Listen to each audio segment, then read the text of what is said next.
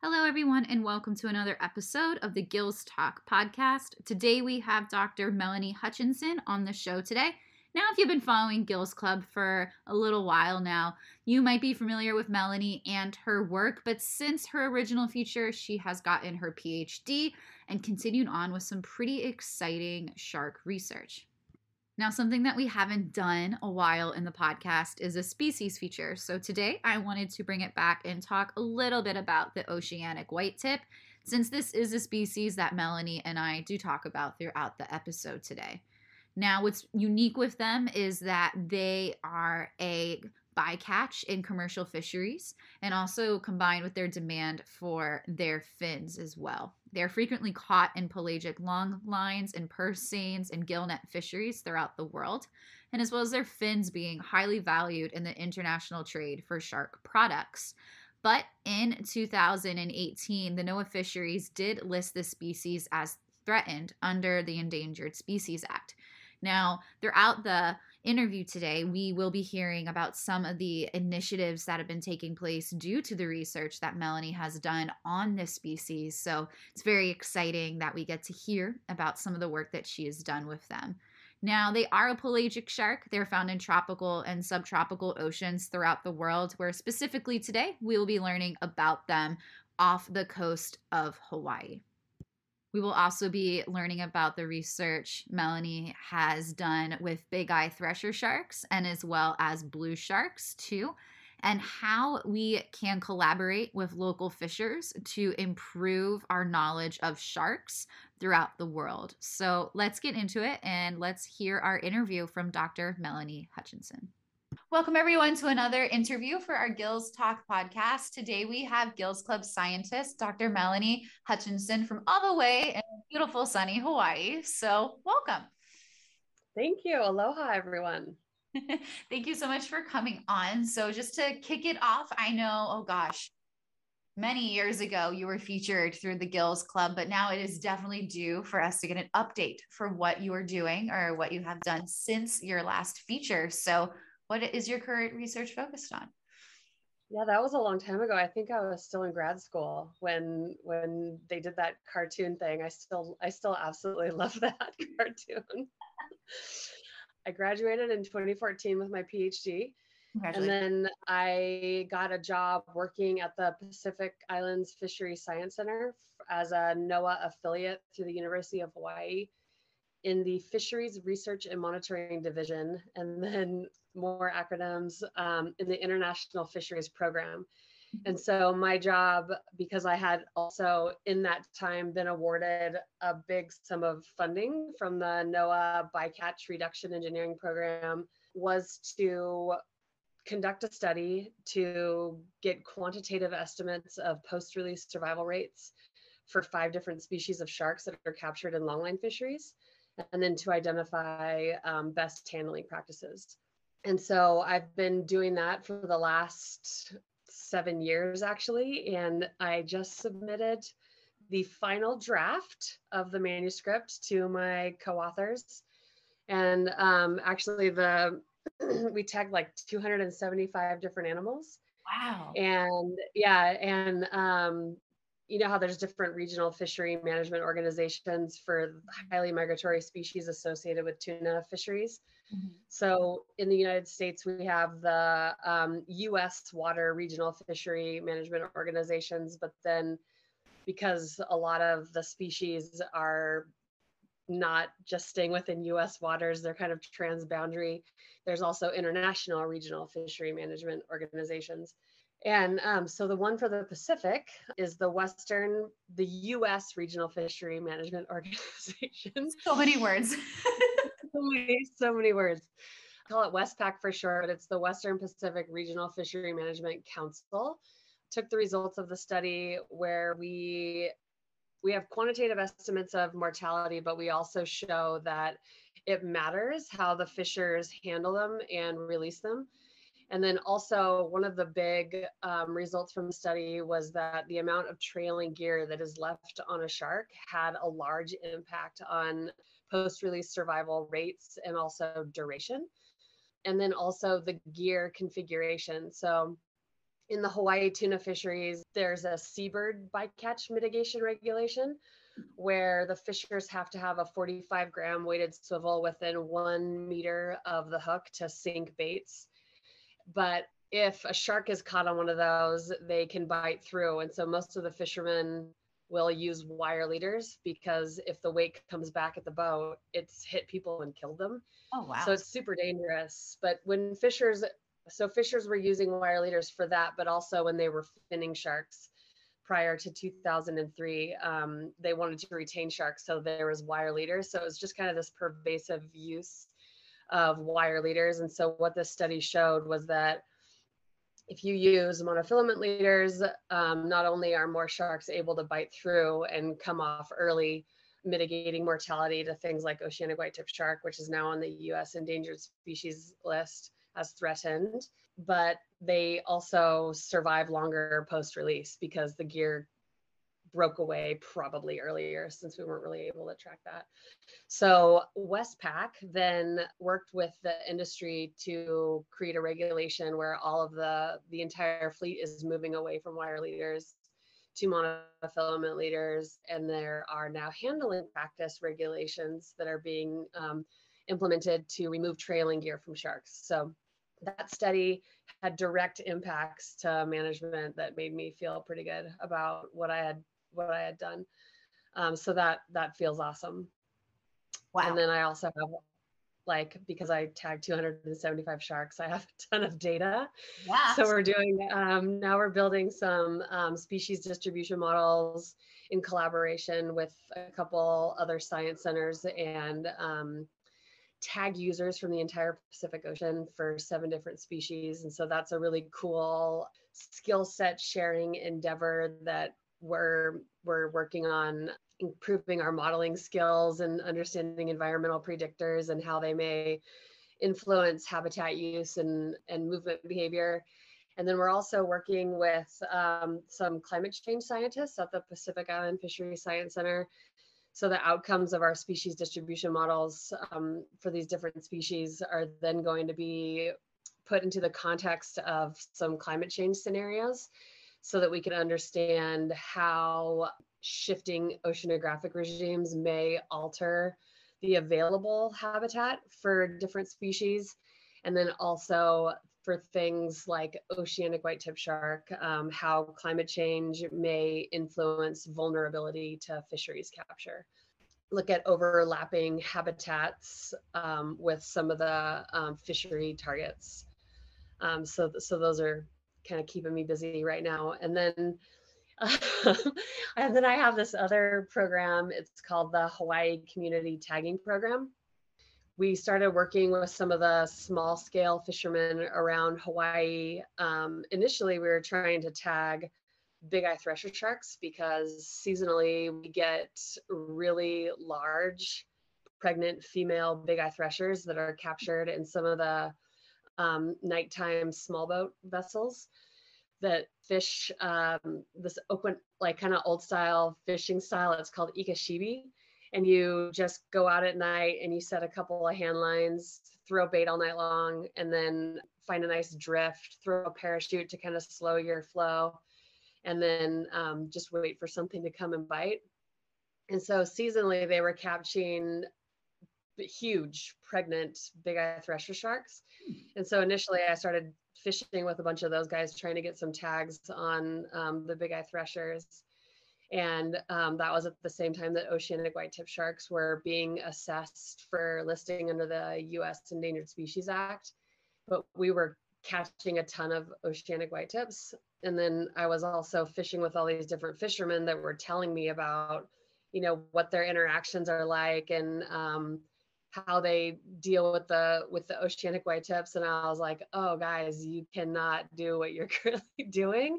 Like we have to we have to fix this. Like the, this species has exhibited major major evidence of global population declines. Like if they're aggregating around hawaii for some sort of biological purpose we have to do everything that we can to conserve them. And so that project is this kind of cool program where we work with the fishermen to put tags on oceanic white tips that they're catching incidentally um, while tuna fishing.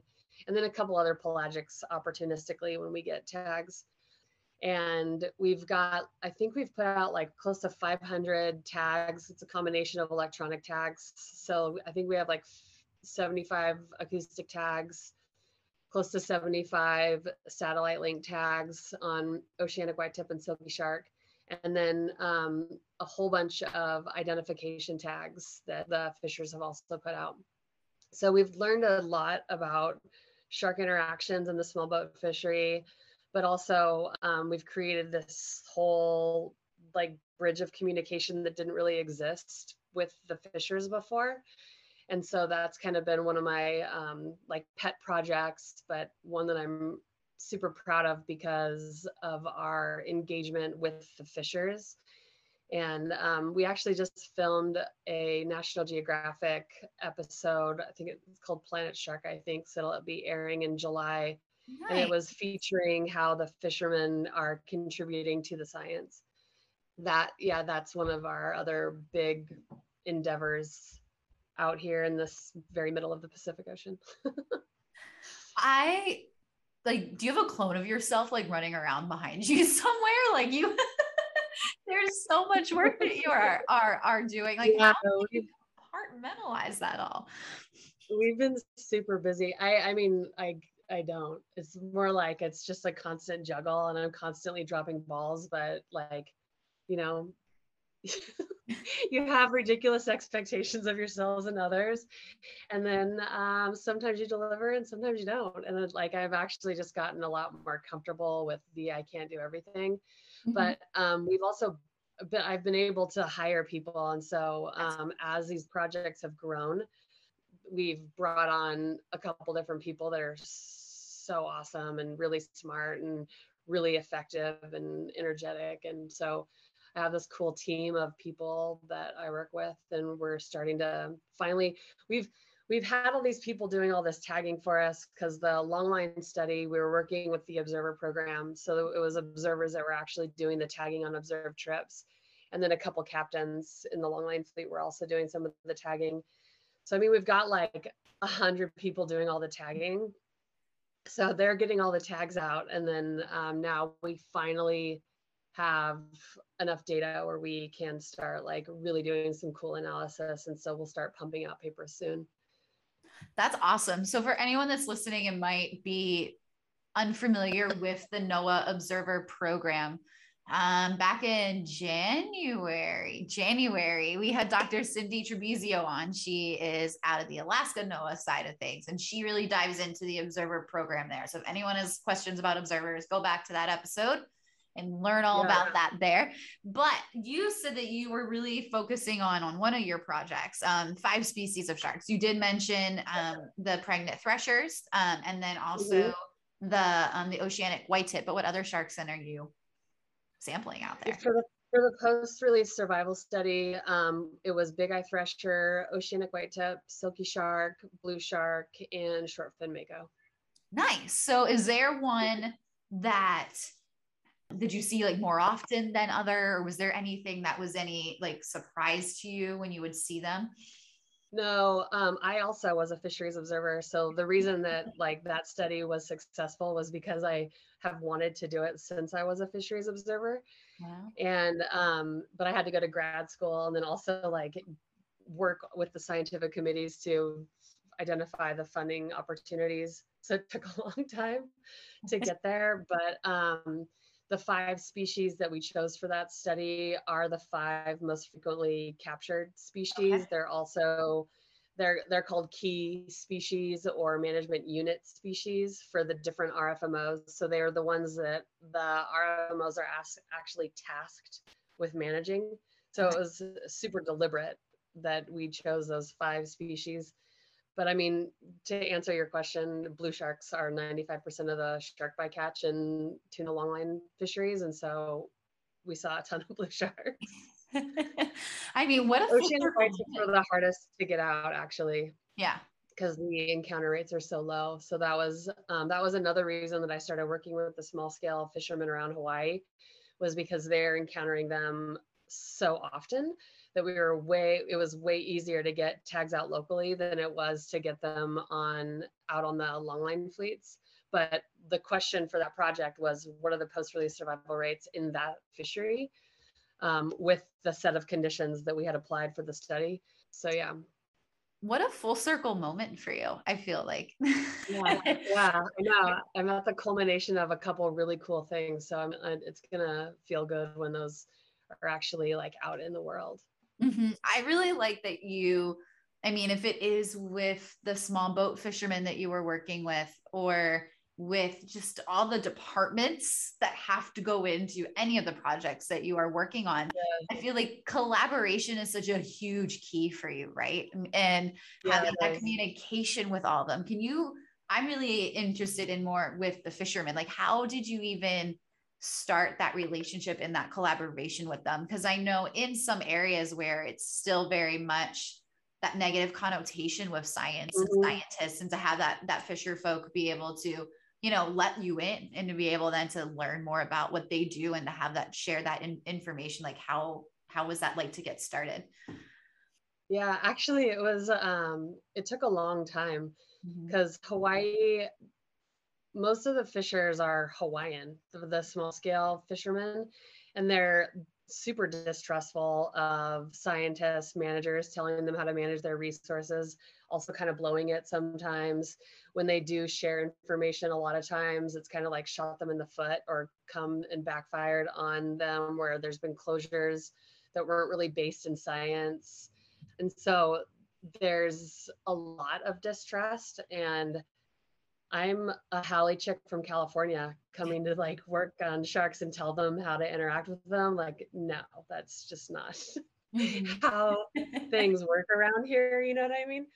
And so um, so I think it was just kind of organic in that um, one of the first fishermen that I started fishing with, he was, I, I think, like a well respected fisherman in the community. And I was just 100% interested in the biology of big eye threshers. Mm-hmm. and and so and i knew that there was um, sometimes fight times are like two hours to get the animals off their lines but then there was a study in california that showed that fight times greater than 85 minutes was total mortality for anything that was on the line for longer than that. And so i was like we could do something like that here you know like at some point you guys just cut them off so so it was just the, the the fishing that we were doing we were on boats all night long. And the fisherman that i was working with he would always bring different guys to help us. And so i was actually meeting all these people and then like they don't really want to deal with sharks at all you know they're just trying to get them off their gear and get them yeah. out of the area. But i was like no watch this we're gonna we're gonna we're gonna hog tie him the side of the vessel. And then I'm going to tag it. And, so, and at that time, we were also um, doing like a surgical incision into the ventral cavity of some of the species that we were interacting with and putting acoustic tags in them and, and sewing them up. Some were just getting satellite tags.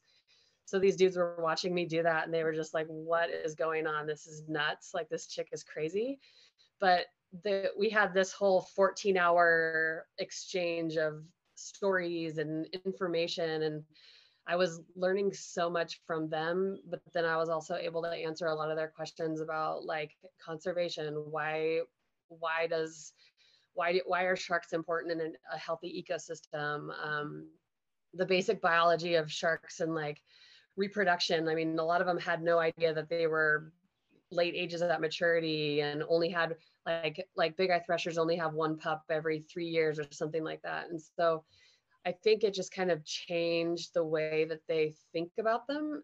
And then also, like when you're working together and spending all that time together, you develop these relationships. And so that was kind of how it started. And then because it is kind of a small community, people kind of vouched for me, and that matters a lot around here. I think that that was kind of how it all started. I mean, a lot of them don't want to have anything to do with the project, which is understandable yeah. but um, a lot of them have gotten a lot out of it and they all and then with the other thing that i think really helped was that every time they got out we got a tag out and the tag reported, we would share them, share the data with them and be like, oh, look what your shark did. This is so cool. How interesting. And they were just like, what? Oh my God, that's so awesome. I think it was just kind of the the back and forth and you know, just like this is what this is what I'm doing and this is what these tags do. This is why I think it's important. And so I think like the integrity of the project kind of kind of and then we are also paying them to put the tags out too which helps but um yeah i think i think they've all gotten kind of a lot out of the relationships so far so but we started in 2015 it's been a long time mm-hmm. Yeah i i love to i love that story i always like to hear that when we have other scientists that have those type of collaborations with fishermen and we yeah. have it with Hannah Medd who works with the on the beach fishermen in, in, in florida they're bringing in like hammerheads to shore and things like that. So i always like to hear that type of collaboration because it's like you said they get so excited when you share them that tag mm-hmm. data of, of, of, the shark that they yeah. tagged and then it just gets them like i try not to be punny here but hooked. Yeah. Um to to that but yeah. But i think with all these species that you have been able to study? Is there one along the way that has maybe like challenged you at all? Like has there been a species that you've just been able to not like get what you wanted or like your end goal of your research? Like does that make sense? Animal telemetry projects are pretty classically super super challenging because there's so much that goes wrong.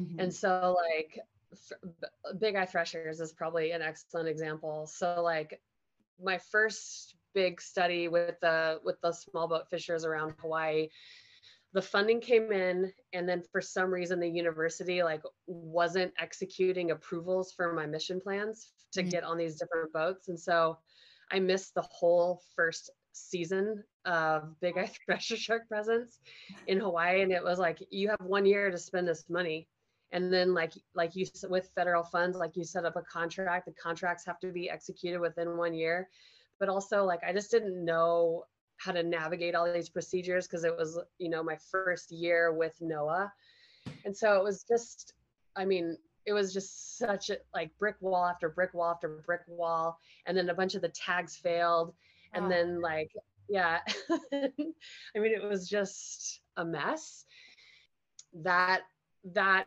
first year with the big eye threshers was super challenging but then just animal telemetry products in general like with the post-release survival project the tag company had made a couple miscalculations and so like a whole bunch of my tags failed with that first iteration.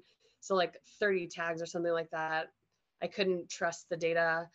And so like that is such a massive effort to get those tags out it is uh-huh. so expensive and so like when the tag developers are like so sorry we can give you your tags it's like thanks but can you also pay for the hundred thousand dollars in vessel charters that it took yeah. to get those tags out like so i mean it's always a huge gamble, but yeah, I guess tenacity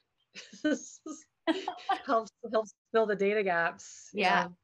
Absolutely. So with all the research that you've been explaining so far, has there been something that after all of the analysis is done, I know you have a lot of analysis to go yet as well, but has there been mm-hmm. anything that you've had so far that you were just blown out of the water by? You were completely surprised by it. That something was like almost like a huh, I expect that to happen or anything like that. Not really. I blue sharks consistently kind of blow me away with mm-hmm. their sort of physiological resiliency and plasticity. And so, um, our tag data that showed the super deep dives into very, very cold water with blue sharks, I found really intriguing because a lot of the other species that exhibit deep diving behavior and like the physiological ability to um, will dive to depths of like a thousand meters and then also keep their heart beating in two degrees celsius typically they're not very robust to fisheries capture. Like, for Mhm. example, hammerhead sharks, you know, like physiologically, if you look at them and scare them, they're dead. Yeah. You know, like they're so sensitive. And so um, these blue sharks were exhibiting vertical foraging dives. I think they're foraging dives that were reminiscent of some of the stuff that we were seeing with our scalloped hammerheads. And Mm. so I just thought that was just so fascinating because they're the most robust to fisheries capture. I their stock assessments show that the populations are fun and they are 95% of the shark bycatch in pelagic longline fisheries. And so they just like I think that they're just the most intriguing species because they kind of blow away all the norms. hmm Yeah, there's always just so much more to learn, right? Just just when you think you Yeah. figured it out, they just throw something Yeah. else at you. You never going Yeah. to know. but to wrap up our interview then today, I would love to know. I mean, you have had copious amounts of experience, so I'm sure you have a great piece of advice you would probably give to your younger self starting off in this role. I got into the shark game after being a fisheries observer. And Mhm. so, like, as a kid, I wasn't super into sharks or anything like that. But for someone that is my, for my younger self, I wish that I would have been better at school. and I wish that I would have tried harder um, to like develop better study skills because things do get harder when you get older and I Mhm. just didn't really have study skills. And I also did not, I did not take any of my statistics courses or computer programming courses very seriously. Like I just kind of did what I had to to pass. And I really wish that I would have developed those skill sets because in the future, like that is what's marketable you know it's not the biologist that can go fishing and deal with being in a terrible horrible conditions like those those positions are being kind of phased out and what's needed are people that can program have really solid quantitative skill mm-hmm. sets to answer like the bigger management questions you know some of the more basic biological questions have been addressed or at least there's data sets that exist you know where you you can still deal with them.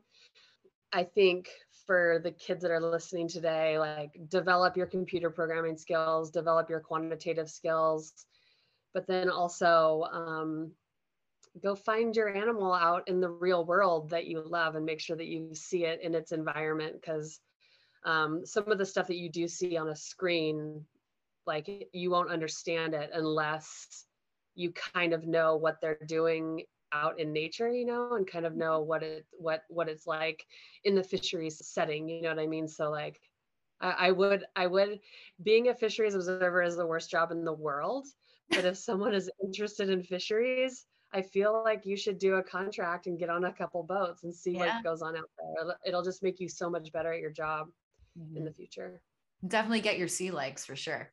yeah you get your sea legs well, thank you so much for coming on t- today. This has been fascinating to hear with everything that you've been doing and to have an update from you. So, thank you. thank you for having me nice to see you guys Thank you so much for listening to this episode of the Gills Talk podcast. Please remember to rate, subscribe, and review. And as always, remember to stay curious, stay inspired, and always learn. And we'll catch you on the next episode. Bye, everyone.